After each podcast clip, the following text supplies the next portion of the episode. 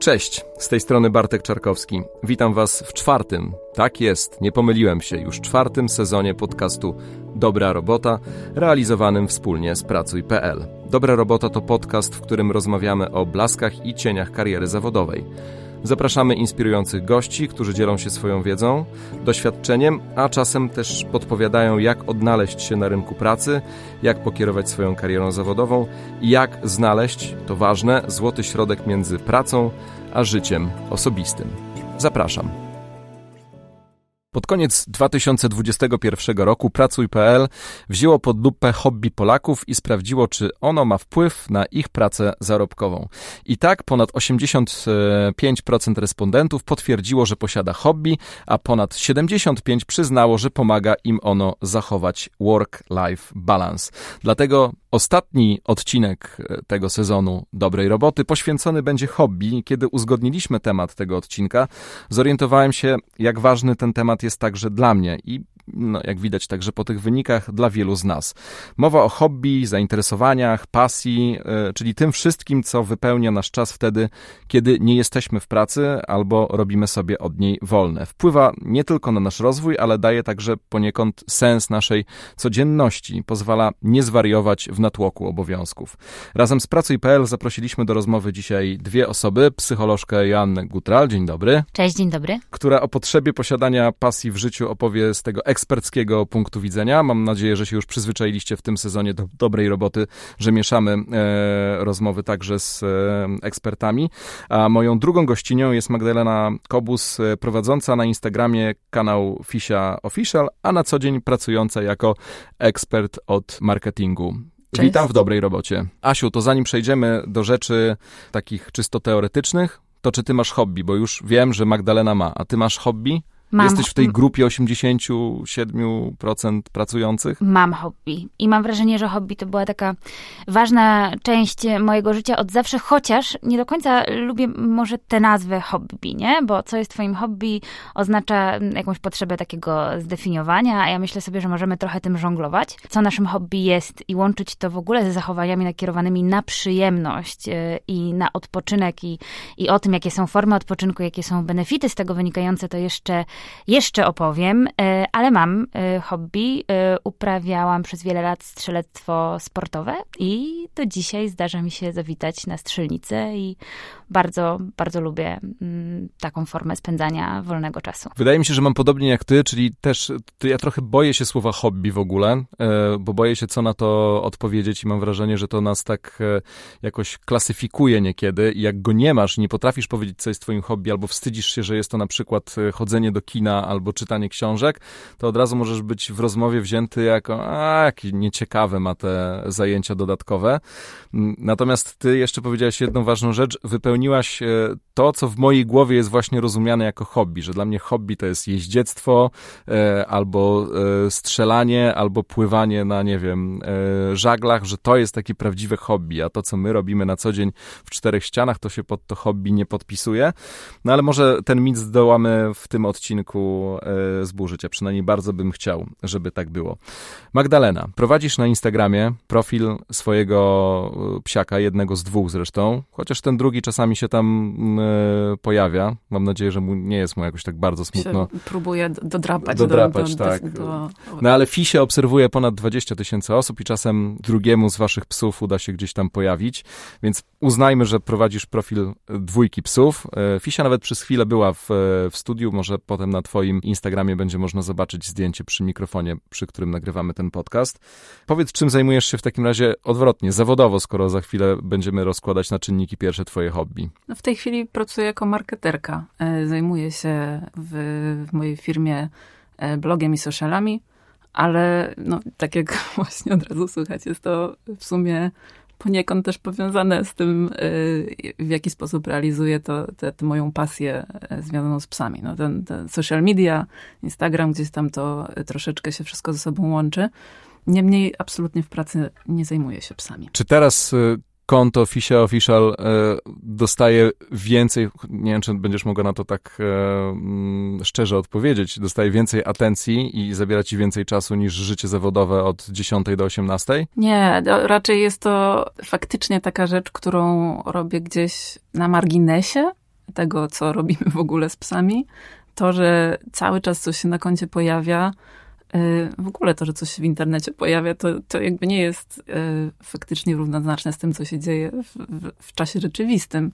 Ja też zresztą dla takiej własnej jakiejś higieny i poczucia bezpieczeństwa mam taką zasadę, że zresztą bardzo rzadko publikuję coś na żywo i czasami e, pilnuję tego, żeby to były 24 godziny w ogóle e, jakby odstępu od tego, co się wydarzyło, więc to, to nie jest do końca taka relacja, która toczy się cały czas, bo tak to wygląda. No, zwyczajnie robię to przed pracą i po pracy, ale są takie też narzędzia, które pozwalają e, sobie to na przykład zautomatyzować i postować w automatycznie wtedy, kiedy zajmujemy się czymś zupełnie innym. A nim dotarłaś do tego hobby, które nazwiemy sobie na potrzeby tej rozmowy psią psychologią, to czym się pasjonowałaś i czym jeszcze dzieliłaś e, swoje życie zawodowe z życiem prywatnym, nazywając to hobby? Zacznę w ogóle może od wyznania takiego, e, nie jest to też jakaś szczególna tajemnica dla tych, którzy obserwują FISie, że ja się panicznie bałam psów przez większość mojego życia. E, to jest pewnie temat na zupełnie inny podcast. Na podcast kynologiczny. Tak, ale też no, o pokonywaniu lęków i, i takich rzeczy. E, natomiast w którymś momencie już udało mi się to jakoś uporządkować i pokonać. No i doszłam do tego etapu, że po prostu adaptowaliśmy psa. I ta, ta, ta pasja gdzieś y, tak jak często się czyta e, biogramy różnych osób zajmujących się psami. O, psy towarzyszyły jej od zawsze, od dziecka. O, od, od zawsze od dziecka miałam tam e, psy, koty, zwierzęta. No ja nie to jestem taką osobą. Twój biogram zaczynałby się od zdania psy towarzyszyły jej nigdy. Nigdy.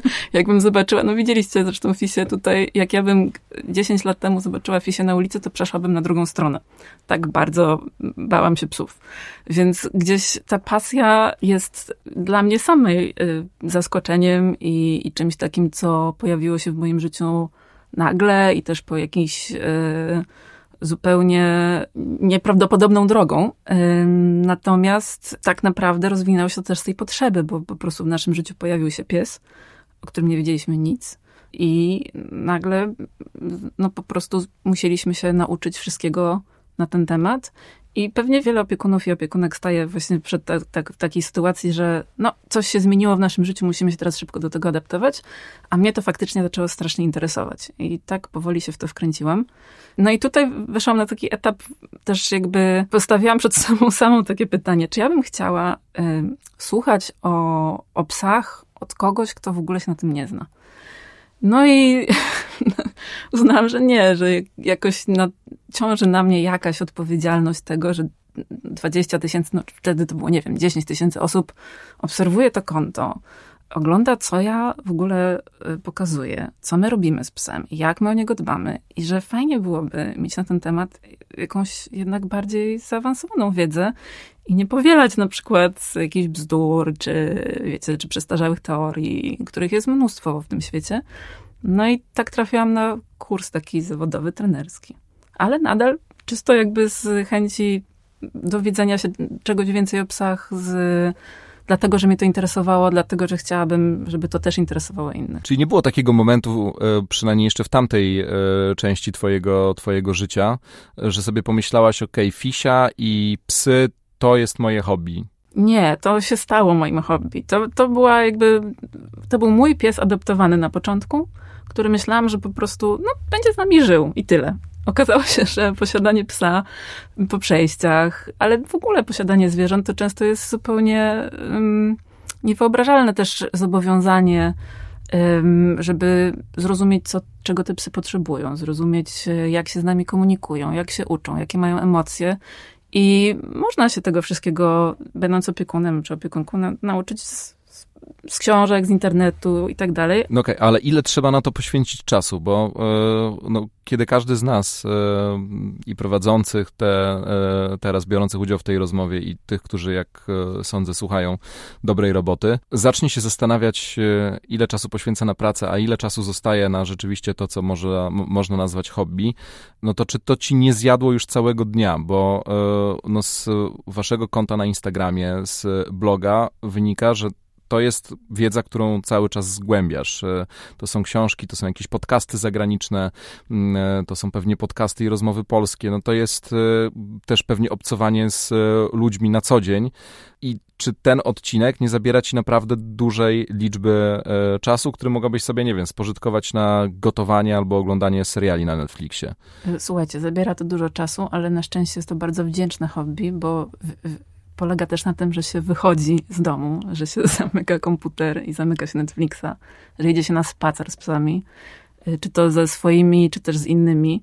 Dużo bardzo też jest y, z, z innymi ludźmi, którzy się tym samym pasjonują, więc to też jest takie hobby, które na szczęście trochę odrywa od od takich rzeczy, które bardzo pożerają czas, właśnie jak Netflix, jak, jak Instagram i zmusza po prostu do y, wyjścia i zrobienia czegoś przyjemnego. Więc tak, no, hobby, w którym się tak, musisz dokształcać, czy musisz, chcesz się dokształcać, ale też robisz to w bardzo przyjemnych okolicznościach. Nie powiem, że nie zaczyna mnie fascynować e, e, hasło psia branża. Będę musiał się kiedyś e, w to wgłębić, ale przypominam, że wysłuchacie kolejnego odcinka podcastu Dobra Robota, realizowanego razem z Pracuj.pl. Rozmawiamy dzisiaj o hobby, o pracy zawodowej. Magdalena Kobus oraz Asia Gutral, psycholożka, są moimi gościniami. Asiu, mm, jakbyś opisała ten mechanizm, o którym opowiedziała przed momentem Magdalena, czyli to takie najpierw, e, no może niegodzenie się z tym, że to się staje hobby, a potem wejście w, w, to, w to na całego. To jest coś, co się każdemu powinno przydarzyć w życiu i jest rzeczywiście zdrową, e, e, zdrowym pomysłem na oderwanie się od życia zawodowego? Na pewno jest zdrowym pomysłem. Czy każdemu się przytrafi w takiej formie e, właśnie zdefiniowanej i zawężonej w jakiś sposób obszarowo? Tego nie wiem. Myślę, że nie. Ale y, kiedy zadawałeś Magdalenie pytanie, to miałam taką myśl, no ale dlaczego musisz? Ile to czasu? Jeżeli to jest hobby, i tak to definiujemy, to jest jakiegoś rodzaju przyjemność, którą ja chcę robić. Więc o ile w pracy, czasami zawodowo, musimy wykonywać jakieś obowiązki, trochę niezależnie od tego, jak bardzo jest to dla nas fascynujące, czy chcemy, czy nam się to podoba, czy nie, o tyle w pasji pojawia się tam motywacja wewnętrzna, że my mamy ochotę pogłębiać tę wiedzę i trochę nie traktujemy tego jak pracę, ponieważ jest to związane z przyjemnością, e, to buduje nasze zainteresowania, czasem podporządkowujemy tę pracę, e, na przykład zdobywaniu funduszy, funduszy na to, aby móc realizować swoją pasję i to też jest jak najbardziej okej. Okay. Więc myślę sobie, że to nie odbywa się na takiej zasadzie wstaję rano i myślę, dzisiaj moją pasją będzie zbieranie znaczków i zaczynam realizować. Zawsze gdzieś jest jakiś początek, który wiąże się z tym, że y, doznaję pozytywnych y, emocji, y, okazuje się, że organizuję swoje życie po to, aby móc te pasje realizować, polepsza się mój nastrój, jestem bardziej aktywna, to znaczy gdzieś tam już przebieram nogami po to, aby móc tę swoją pasję zrealizować. I te wszystkie elementy dookoła zaczynają sprawiać, że po jakimś czasie zaczynamy to definiować jako na przykład nasze hobby i gdzieś, gdzieś to wraz, wrastamy i wówczas na pytanie, co dzisiaj robię po pracy, naturalne wydaje się, że właśnie będę realizować swoje hobby. Ale też jak Magdalena o tym opowiadała, to zwróć uwagę, że nie było to takie jasne rozgraniczenie. Praca, a potem idę to robić prawda. moje hobby. Mhm. Gdzieś to się zaczyna przeplatać, że czasami no, robota bierze górę, bo dzieje się coś, co sprawia, że muszę poświęcić więcej czasu i na to moje hobby zostaje male maleńki skraweczek czasu, a czasami są takie okresy, w których mam większą możliwość, nie wiem, zapisania się na jakiś kurs, wzięcia udziału w jakimś wydarzeniu, gdzie mogę więcej swoich czasów i zasobów e, na to poświęcić. Więc e, ja myślę, że nie warto tak sztywno definiować moje hobby to to i tutaj spędzam nad tym tyle i tyle czasu, no bo życie jednak ma pewne ramy, w których to raczej to hobby się wpisuje. Szczęśliwi ci, którzy mogą całe swoje życie pod hobby e, podpisać. I tutaj znowu oprę się badaniami e, przeprowadzonymi w ubiegłym roku przez Pracuj.pl, bo 7 na 10 respondentów chciałoby zamienić swoje hobby e, w pracę. Do tego pewnie jeszcze wrócimy i, i to pytanie powędruje do ciebie, e, Magdaleno. Czy ty byś chciała zamienić swoją pracę, którą masz teraz, na hobby, które stałoby się pracą zarobkową? Natomiast jeszcze tak podsumowując, lepiej w takim razie, jak hobby znajdzie nas, czy lepiej jak my znajdziemy hobby? Ja myślę, że y, to musi być mecz. Y, to znaczy, to się musi złożyć. Jeżeli nie będziemy eksplorować, co nam się podoba, co nas interesuje, to ani my tego hobby nie znajdziemy, ani ono nie będzie miało nas e, szansy znaleźć. E, I myślę sobie, że e, trochę musimy wystawić krok naprzeciw, to znaczy próbować różnych rzeczy. Często mamy też takie przekonania, nie? że a, ja już nie będę tego próbować, bo jestem za stara, a, ja tam pójdę, nikogo nie znam, to może być jakieś dla mnie trudne, uciążliwe, wiązać się z jakimś ryzykiem ekspozycji i negatywnymi emocjami. Jeżeli Myślę, będziemy... że tak ma większość z nas, wiesz? E, być może, tak. No, wyobrażam to sobie, że, że z jednej strony na przykład bardzo potrzebujemy się zaktywizować, chcielibyśmy mieć coś po pracy, chcielibyśmy na przykład poznać nowych ludzi i, e, albo poznać kogoś w charakterze romantycznym i nie wiemy gdzie. I myślę sobie, że to, że wychodzimy naprzeciw i próbujemy nowych rzeczy, to jest taka trochę win-win situation, no bo możemy po pierwsze poznać ludzi, co już jest jakimś benefitem dla naszego dobrostanu i zdrowia psychicznego. Po drugie, nauczyć się nowych umiejętności. Po trzecie, sprawdzić e, siebie w różnych rodzajach e, sytuacji społecznych, wyz wyzwań także. E, zmienić to swoje podejście poznawcze właśnie poprzez naukę, próbowanie różnych rzeczy. To jest bardzo rozwijające. No i znaleźć coś, co nas będzie niesamowicie kręciło. Więc wiem i uznaję, że to trudne i wiem, że dla wielu osób wiąże się z różnymi emocjami, aczkolwiek benefitów jest bardzo, bardzo dużo, więc myślę, żeby e, swoją pasję znaleźć, to trzeba trochę jej wyjść naprzeciw. Pytam i tak właściwie dopytuję o to, o to hobby, trochę też podałem swój przykład na, na początku, bo wydaje mi się, że mm, wielu z nas e, podając te definicje swojego ulubionego hobby, trochę się oszukuje. Na pierwszym miejscu w, e, na, na liście hobby uprawianego po pracy i, i tu znowu badania pracuj.pl jest czytanie książek. 41% deklaruje, że to jest ich hobby.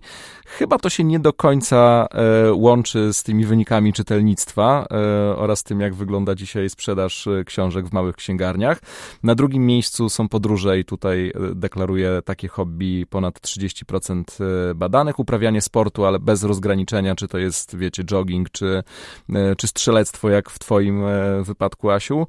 Gotowanie, kuchnia, uprawianie działki, gry komputerowe, kibicowanie sportowe, co o tym myślicie, że kibicowanie sportowej to no, jak ci się nie można, chce wyjść, można podpiąć pod to... No słuchaj, ale tak. są ludzie, którzy... Y, y, mój ojciec dzwoni do mnie codziennie, opowiada mi o wynikach jakiejś tam ekstraklasy, pierwszej ligi. Ale jest hobby ja czy fascynacja? Zależy, jak on to definiuje, jak on to odbiera. Jeżeli kogoś jara śledzenie różnych tabel, ja w ogóle nie wiem, kim są, co to są za drużyny, gdzie one grają. Od takiego głównego nurtu może być jeszcze masa różnych odnóg, że po pierwsze oglądam, po drugie rozmawiam z kimś o tym, po trzecie biorę udział w jakichś grupach dyskusyjnych, e, facebookowych, gdzie tam ludzie się wymieniają spostrzeżeniami. Czytam jakieś tam doniesienia książki.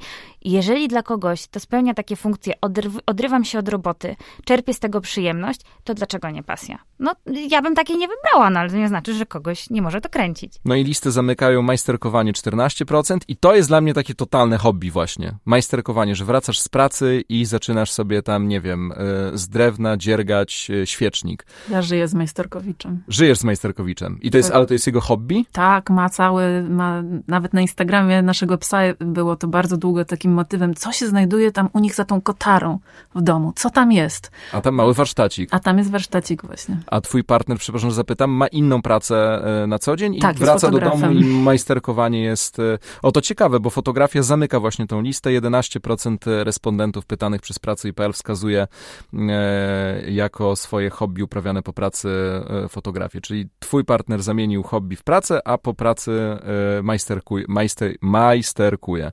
E, I tego mu zazdroszczę, bo mi właśnie brakuje czegoś takiego konkretnego, bo ja bym nie potrafił powiedzieć, że czytanie książek, co bardzo lubię, e, albo słuchanie muzyki, z czego trochę jeszcze niedawno żyłem, jest, jest podpięte pod, pod hobby. Ale ja potrzebował. No widzisz, bo to jest jakiś problem w, w głowie, że... Ale porozmawiajmy o tym, no dawaj. To, to no. jest problem w głowie, że ja uważam, że hobby to jest coś takiego namacalnego, że to jest coś, gdzie się musisz trochę nawet natyrać. No to, co robi E, to, co robi Magdalena, że musisz poświęcić ten czas także po pracy, nie tylko na odpoczynek, ale na pewne zgromadzenie nowych zasobów wiedzy i wykorzystanie ich potem do czegoś, co da ci dużo przyjemności. Gotowanie jest e, gdzieś taką, taką historią, bo też trzeba zgłębić, potem wiedzieć, gdzie kupować składniki, potem kogoś zaprosić, ugotować. To na przykład bardzo lubię i mógłbym wskazać hobby, e, gotowanie jako, jako ten swój numer, numer jeden. Ale nie powiedziałbym, że moim hobby jest czytanie książek. No dla mnie po prostu czytanie książek jest czymś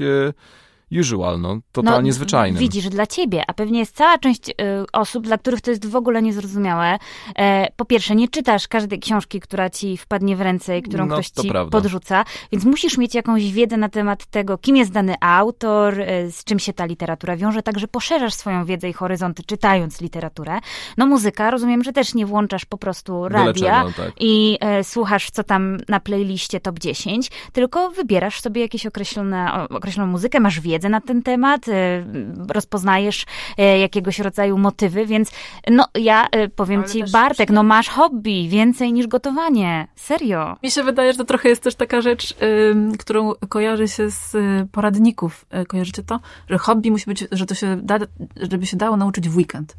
Tam, y, wędkarstwo w weekend, działka w weekend. Tak, to, to jest to właśnie, taki- to, jest właśnie też- to, o, o czym myślę. No i właśnie sobie myślę, wiecie co, jak ktoś mnie pyta, jakie jest twoje hobby, to mi się takie flashbacki z gimnazjum włączają albo podstawówki, bo to było kim jesteś, to było pytanie o subkulturę i wtedy nie przechodziło, że mogłaś się zdefiniować podwójnie. Byłaś albo skatem, albo metalem i nie ma nic pomiędzy. A ja lubiłam i System of a Down i Eminema i zawsze się strasznie bałam, że którejś grupie nie podpasuje i nie mogę tego lubić naraz. I w tym momencie ktoś mnie pyta, jakie jest twoje hobby? I nie możesz odpowiedzieć, co ty lubisz i co ci sprawia przyjemność, co ci po prostu jara, tylko musisz właśnie się zdefiniować jakąś, wymiar, jakąś wymiernością, że z tego musi być jakiś produkt, jakiś efekt. Nie, hobby, kurde, ma nam dawać przyjemność. Po prostu mamy y, z tego czerpać zasoby i takie psychiczne, i dla, potrzebne dla naszego dobrostanu, dla naszego dobrego samopoczucia. Zresztą badania pokazują, że osoby, które angażują się y, w hobby, y, odczuwają większe poczucie sensu i satysfakcji z życia, więc to w pewien sposób jest bardzo istotne dla takiego naszego rozwijania potencjału. No więc y, ja myślę jednak, że hobby to coś, co po prostu cię y, kręci i sprawia radochę. Myślę, że chyba trzeba to pytanie po prostu zadawać, co sprawia ci przyjemność. Albo co, co lubisz- robić dla przyjemności. Tak. Albo u, usunąć po prostu słowo hobby i zostawić e, e, przyjemność na tym pierwszym miejscu. Magdalena, czy to twoje hobby, bo zostaniemy już do końca e, programu jednak z tą podstawową terminologią, pozwoliło ci kiedyś e, wykorzystać umiejętności także w życiu zawodowym i w ludzkich sprawach, a nie tylko w e, tych psich? Ja w ogóle uważam, że nasze różne doświadczenia z różnych dziedzin się jednak przenikają i czy to doświadczenie z mojego, jak z mojej pasji, z obszaru moich pasji i hobby, które gdzieś wykorzystuję w pracy, czy też odwrotnie, to się dzieje cały czas. I też wydaje mi się, że zresztą w takich środowiskach różnych zawodowych najciekawiej bywa, kiedy są e, w nich ludzie o różnych właśnie mm, doświadczeniach, pasjach i przeszłości. U mnie akurat troszeczkę odwrotnie, bo doświadczenie w pracy z klientem przydałoby mi się, gdybym pracowała jakby w tym zawodzie y, y, trenerki, przydałoby mi się do pracy z opiekunami i opiekunkami, a, ale faktycznie myślę, że nawet w takiej drobnej y, rzeczy, jak, jak rozmawianie z koleżankami, które mają małe dzieci, to czasami też ta cierpliwość, na przykład, której się nauczyłam do, do psów i różne takie, takie też bardziej empatyczne sfery, które sobie rozwinęłam y, w tym, mają przełożenie na to. Y, Joanna, na co powinni zwracać uwagę nasi słuchacze, którzy mają swoje hobby, ale nie wiedzą, jak e, przekuć e, tę umiejętność e, odpoczywania i zajmowania się po pracy mm, swoją pasją na coś, co można wykorzystać w życiu, w życiu zawodowym? Na co zwrócić wtedy największą uwagę? Ja myślę sobie, że jeżeli to jest coś, co nas pasjonuje, to ono y, powinno jednak po prostu boostować nasz dobrostan. Czyli po prostu wspierać to, żebyśmy mieli i te siły witalne, i satysfakcję, i radochę, i aktywizację y, taką behawioralną, czyli y, fizyczną. I ja myślę sobie, że pasja przede wszystkim uczy nas bardzo dużo w kategoriach zachowań i na przykład planowania. Czyli sam fakt tego, że mam jakąś aktywność, którą chcę zrobić i podporządkowuję, muszę, muszę się trochę logistycznie nakręcić w swoim planie dnia, żeby wygospodarować czas na coś, co chcę robić. I to już jest pewnego rodzaju umiejętność organizacyjna, która może być wykorzystywana w pracy. Po drugie, to co mówiła Magdalena, e, nigdy nie wiemy, kogo poznamy w pracy i znamy przypadki osób, które gdzieś się wyróżniły się z grona kandydatów w, w rozmowie o pracę, bo na przykład ktoś, kto ich rekrutował, też pasjonował się narciarstwem i nagle okazało się, że zapamiętał tego kandydata, więc nigdy nie wiemy, kogo spotkamy i jak te nasze koleje losu nas połączą, ale także y, angażując się w różnego rodzaju aktywności pozapracowe, my po prostu rozbudowujemy swój kapitał społeczny. Po prostu poznajemy ludzi i nigdy nie wiemy, e, gdzie ci ludzie będą, jak te nasze ścieżki ponownie się przetną, jakie korzyści, umiejętności, ten transfer takiej wiedzy może między nami płynąć, więc e, myślę sobie, że może nie, nie jest to, to celem samym w sobie, dlaczego powinnam iść i gdzieś poszukiwać pasji, ale jest jakimś takim przyjemnym dodatkiem, który warto mieć na uwadze i, i może myśleć o tym jako takie budowanie także swoich umiejętności, kompetencji miękkich, co nie jest wymierną umiejętnością, którą możemy sobie wpisać w CV kurs taki i taki, ale jest pewnego rodzaju rzeczą, która jest bardzo cenna na rynku pracy, ale także w takim funkcjonowaniu życiu. Sam dość dawno nie składałem nigdzie CV, ale mam wrażenie, że ta rubryka hobby, czy też zajęcia e, pozazawodowe jest traktowana przez składających CV bardzo często e, po macoszemu, czyli coś tam wpiszę, typu podróże, kuchnia i, i, czytanie książek, a wydaje się, że coraz częściej właśnie rekrutujący zwracają uwagę na to, co jest e, wpisane w rubryce e, hobby, czy inne zainteresowania. I to tak jak mówisz, Joanna, może bardzo pomóc e, w tym ostatnim momencie rekrutacji, Zdecydowana większość respondentów, znowu e, zaglądam do badań pracuj.pl, e, bo 75% twierdzi, że posiadanie interesującego hobby może być atutem w rozmowie kwalifikacyjnej, to co przed momentem e, powiedziałaś. 56% rozwijanie hobby ułatwia budowę relacji ze współpracownikami i nieco ponad 50, tak delikatnie 52% badanych uważa, że doświadczenie związane z hobby okazało się pomocne w jego pracy zawodowej.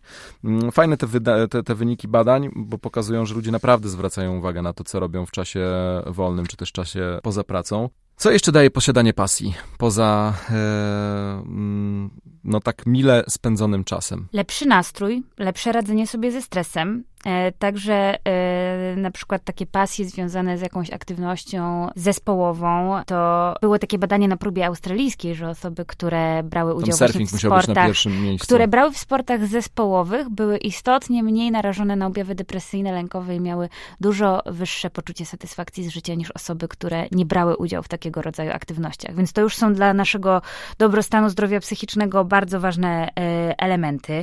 Ale hobby, które łączy się z jakimś takim skupieniem, no to jest także rozwijanie umiejętności właśnie planowania, zaangażowania, zapamiętywania, koncentracji uwagi, co również może z tej perspektywy właśnie poznawczej być bardzo e, interesujące. Poza tym endorfiny, y, jeżeli dobrze się bawimy w czasie realizacji e, tej naszej przyjemności czy hobby, e, również są bardzo istotne w kontekście radzenia sobie ze stresem, czyli jeżeli my gdzieś budujemy tą swoją odporność psychiczną poprzez wzmacnianie jej przez różnego rodzaju przyjemności, wsparcie, kontakt z innymi ludźmi, wówczas, kiedy przychodzi, do, dochodzi do jakiejś sytuacji czy okresu stresowego, trochę ten poziom odporności, jak na przeziębienie, mamy nieco, nieco wyższy.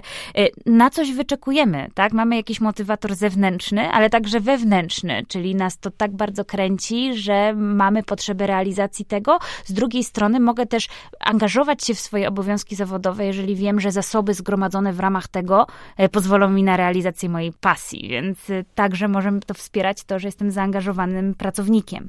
E, no i w literaturze dotyczącej pasji e, pojawia się często takie słowo flourishing, które nie wiem, czy, czy da się przetłumaczyć na język polski lepiej niż rozwijanie swojego potencjału, takie trochę rozkwitanie. Osoby, które gdzieś angażują się e, w pasję, mają to wyższe poczucie, subiektywne poczucie dobrostanu, które, które sprawia, że w ogóle czyni to ich życie, przynajmniej w tym subiektywnym odczuciu, a to jest bardzo ważne, lepszym.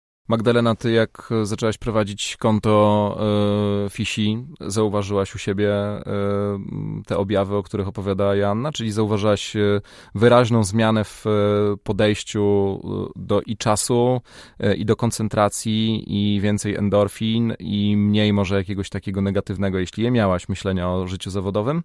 Na pewno umiejętność organizacji się u mnie rozwinęła, bo faktycznie Y, jak się ma do czynienia z Instagramem, który jest potwornym pochłaniaczem czasu i złodziejem czasu, to w którymś momencie warto jest sobie to jakoś poukładać i żeby nie wpaść w tę pułapkę, więc na pewno to się u mnie rozwinęło.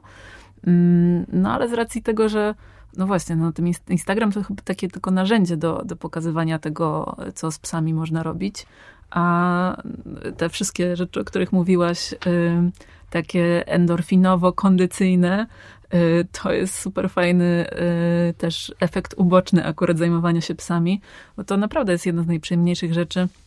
Pójść na spacer z czterema znajomymi psami, patrzeć jak one się ze sobą komunikują, bawią, jak sobie, no tak wiecie, tak po prostu ogóle zwiedzają świat. To jest strasznie wszystko wdzięczne i przyjemne. Oczywiście też y, y, no, nie każdy spacer taki jest i nie każda rzecz związana z, z psami też jest zawsze przyjemna, bo, bo psy też mają swoje jakieś problemy, z którymi sobie trzeba radzić i właśnie też w tym zakresie rozwijanie tych kompetencji jest jakoś um, pomocne i, i, i wspierające w takich sytuacjach. Twój pracodawca wie, y, czym się zajmujesz poza godzinami pracy? Tak, ja y, nawet miałam y, moje konto właśnie w CV podane. I jak na to zareagował? Albo zareagowała osoba rekrutująca?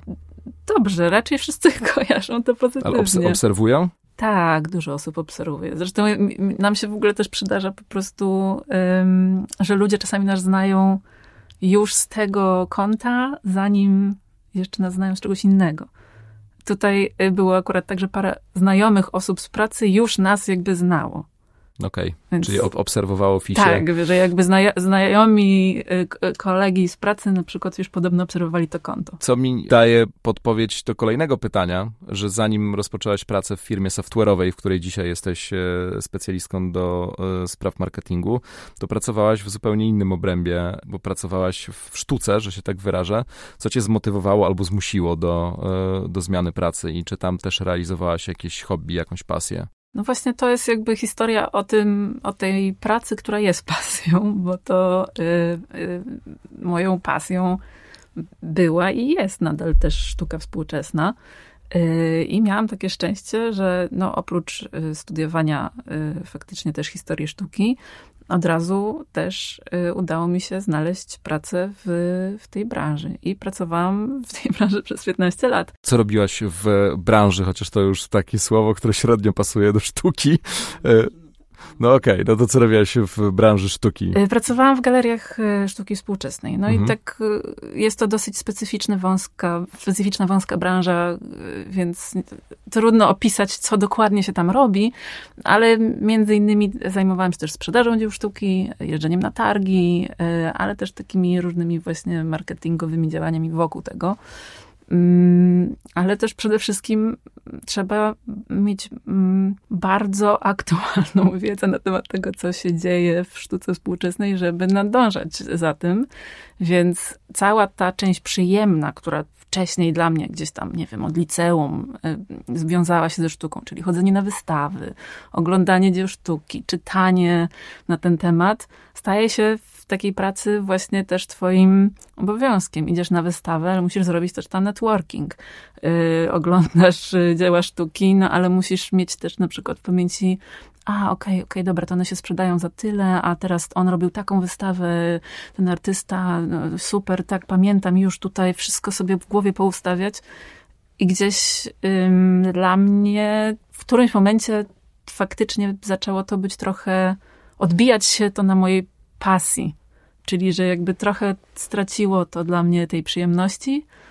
Yy, na pewno już robiłam tego tyle jakby w ciągu dnia pracy, że nie miałam ochoty pójść na wystawę po pracy, bo przecież ja cały dzień już i tak siedziałam i się zajmowałam sztuką. To, to... kto by się chciał tym zajmować jeszcze po tych ośmiu godzinach? Ja z kolei doskonale wiem, o czym ty mówisz, bo przeżyłem podobną historię, bo pracowałem przy muzyce i w pewnym i, i muzyka była moją pasją od naprawdę takich młodych, młodych lat i praca w radiu i w pewnym momencie E, doszło chyba do wypalenia zawodowego, mówiąc wprost, i uznałem, że to, co było moją taką pasją i, i codziennością i zamieniło się w pracę marzeń, e, przestało spełniać te, te, te funkcje, więc e, trzeba na to uważać. I tutaj patrzę na ciebie, e, Joanna, jak często, nie wiem, czy są prowadzone takie badania, ale, e, ale może masz jakieś doświadczenie, że, że, że ludzie wypalają się także w tej swojej pasji wtedy, kiedy ona staje się e, życiem zawodowym i to, o co walczymy, bo wydaje się, że to jest idealne, połączyć pasję z zarabianiem pieniędzy na tym, nagle okazuje się, że tak idealnie nie jest. No i widzisz, tu będziemy mieli też różne y, podejścia i myślę sobie, że bardzo łatwo jest, y, żeby ten punkt, y, kiedy mamy jeszcze zajawkę, a mamy przytłaczającą ilość obowiązków, on może zostać przekroczony. Bo, bo mm, właśnie to, to hobby, ta pasja mają to do siebie, że ja robię to, co daje mi przyjemność i frajdę. A jednak obowiązki zawodowe czasami są bardzo brutalne. Muszę iść na tę wystawę, muszę przygotować jakiś raport, muszę i, i to muszę, które rozumiemy, no praca jednak wiąże się z jakąś ilością obowiązków, może czasami przygnieść to, na co mam ochotę, no i, i doprowadzić do takiej sytuacji, w której to, co może poszłabym na taką wystawę z dużą przyjemnością, ale jestem już tak zmęczona i przytłoczona różnymi obowiązkami dookoła, że nie mam siły i nie mam na to ochoty. Ale ja też gdzieś tak utknęłam y, przy tym, jak powiedziałeś, że dla ciebie pasja to takie coś, co ma jakiś produkt i efekt. Mhm. I tak sobie myślałam o tym cały czas, siedząc tutaj cichutko i sobie pomyślałam, pomyślałam, że kurde, jak nam ta produktywność i ten mit produktywności bardzo głęboko Zmienił pod skórę mindful. wszedł, że jak jest pasja, to musi być jakiś efekt. Że ja tam będę te carbonary coraz lepszą produkował, albo tam właśnie majsterkował coraz bardziej wymyślne rzeźby i inne produkty.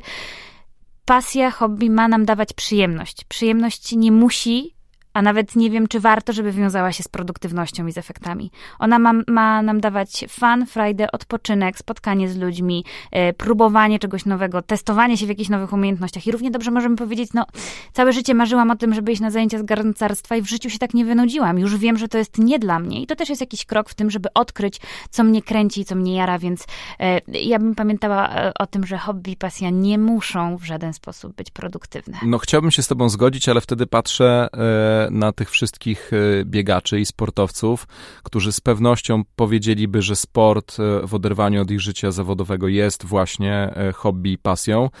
No ale tutaj chyba się wszyscy zgodzimy. No, uprawianie sportu niesie ze sobą chęć bycia lepszym i osiągania większych, lepszych, e, wyższych, dalszych wyników. No, ktoś, kto zaczyna biegać i po dwóch latach startuje w maratonie warszawskim, raczej nie robi tego tylko po to, żeby przebiec te 40 kilometrów z hakiem, tylko żeby poprawić co roku swój, e, swój wynik. Co im wtedy powiemy?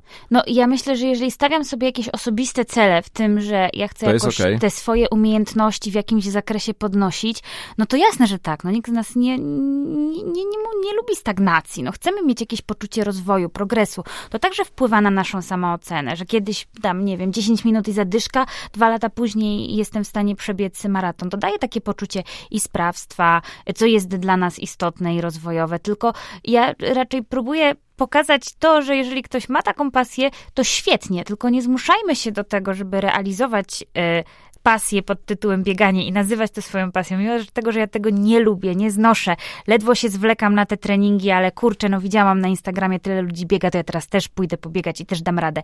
Dać radę pewnie dasz, tylko pytanie, czy to jest ten obszar i to, czemu ma to służyć? Czy masz y, ochotę udowodnić sobie, że coś potrafisz po to, żeby udowodnić sobie? Czy masz ochotę skorzystać odpocząć, zrelaksować się, w jakiś sposób nabrać siły y, i energii, aby móc realizować różne ważne dla ciebie życiowe cele. A słuchajcie, uważacie, że pracodawca może w e, pewnym momencie wejść w wasze życie i zaproponować realizację jakiegoś hobby? Co, co wtedy, kiedy pracodawca proponuje no chociażby jakieś dodatkowe zajęcia sportowe i tak wręcz naciska? Nie wiem, czy są takie przykłady, ale e, że sam podrzuca pomysły na realizację pasji po wyjściu z pracy.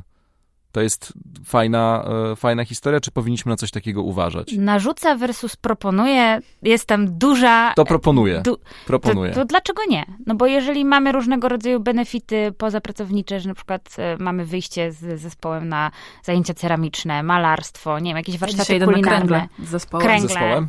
No to cieszysz się? Na maksa. No, to widzisz. Strasznie się boję, że przegram, ale wiecie... Pamiętaj, nie musisz sobie stawiać e, wysokich... I kulą do e, przodu. Ale wiecie, tak? ale trochę coś w tym po to, jest, że... że jakby, jak, jak, no dla mnie to też jest właśnie to taka różnica, że y, a propos ustalania celów i sukcesów, że no w pracy nie unikniesz tego. Musisz mieć te cele i musisz mieć te sukcesy i one nie do końca też dotyczą ciebie. A to, że ktoś chce mieć w hobby jakieś cele i sukcesy, może je mieć, ale nie musi. No, może biec maraton, ale może też biec dookoła bloku no. pięć razy i jakby to już chyba zależy od tego, czy ty chcesz mieć jakieś takie, jakieś po prostu w ogóle uczestniczyć w jakimś takim kulturze sukcesu i celów. Nie zawsze, a w pracy nie bardzo mamy wybór chyba i musimy jakieś cele realizować jednak, no bo... Prawda. Bo inaczej nic nie będziemy Dokładnie. tam robić, ale... No. Mieliśmy już tutaj y, chwilę o pracy zawodowej i o, y, i o pasji, i o tym, jak to wpływa na kontakty międzyludzkie, ale to chyba też bardzo pomaga w przyłamywaniu lodów, prawda? Y, w, w, w życiu zawodowym i ktoś, kto wchodzi jako nowa osoba do zespołu, często pewnie właśnie na swojej pasji albo na hobby może zbudować ten początek relacji w życiu zawodowym. No, zwłaszcza jeżeli poznamy kogoś, kto gdzieś dzieli podobną pasję. No, wiesz, jak zobaczyłam Magdalenę, to ja od razu miałam takie poczucie, ona jest psiara, jestem psiara, trochę inaczej, nie mam tej, tej wiedzy, dogadamy się. I, Ale od razu zaczęłyśmy gadać Dokładnie. Ja też mam psa, jak coś. A, witamy w naszym zespole. No to dlatego tak się tutaj dobrze rozmawia. Więc jest to już jakiś punkt, y, czy, czy wspólny mianownik, czy wspólne tematy do rozmowy. E, lubimy ludzi, którzy są do nas podobni, więc e, myślę sobie, że to naturalne, że gdzieś tam o te pasji i zainteresowania możemy się jako ludzie w różnych środowiskach zahaczać, ale też się możemy tymi zajawkami e, zarażać i pokazywać sobie różne pasje, które mamy, umiejętności. To ja uważam, że y, szczęśliwe wyprowadzenie mojego psa o godzinie 7.50, kiedy wraca o 8.30 do domu wybiegany, to jest element mojej pasji, czyli zajmowania się psem. Y, I z tego powodu i chyba on i ja jesteśmy bardzo, y, bardzo szczęśliwi.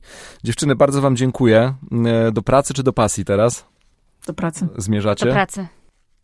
E, a wy, drodzy słuchacze, w zależności e, gdzie i kiedy posłuchaliście tego podcastu, no to pewnie też życzymy albo spełnienia w życiu zawodowym, albo spełnienia w, w tej pasji, chociaż pamiętajcie to, co mówiła e, Joanna, nie najważniejsze są wyniki, najważniejsze jest to, że daje wam to spełnienie i szczęśliwość. Przyjemności, kochani, po prostu. O hobby i o pasji w piątym odcinku tego sezonu Dobrej Roboty. Był to ostatni odcinek tego sezonu. Za cały bardzo dziękuję i mam wrażenie, że zamknęliśmy te opowieści, także bardzo trudne, e, jakąś taką dobrą klamrą, bo zaczęliśmy od pracy w podróży i od urlopu e, sabatycznego, który także może być rodzajem hobby i łączenia życia zawodowego z, z podróżą, a skończyliśmy e, na pasji razem z moimi dzisiejszymi gościniami. Zajrzyjcie na profil Fisia Official, czyli profil prowadzony przez Magdalenę Kobus, która była pierwszą z moich dzisiejszych gościn, a towarzyszyła jej psycholożka Joanna Gutral. Bardzo Wam dziękuję za obecność w dobrej robocie. Dziękuję. Dziękuję. A Was zachęcam do posłuchania wszystkich pozostałych odcinków, jeśli ten był z jakiegoś powodu pierwszym, na który trafiliście. Dobra robota dostępna na YouTube oraz we wszystkich serwisach streamingowych. Bartek Czarkowski, dziękuję.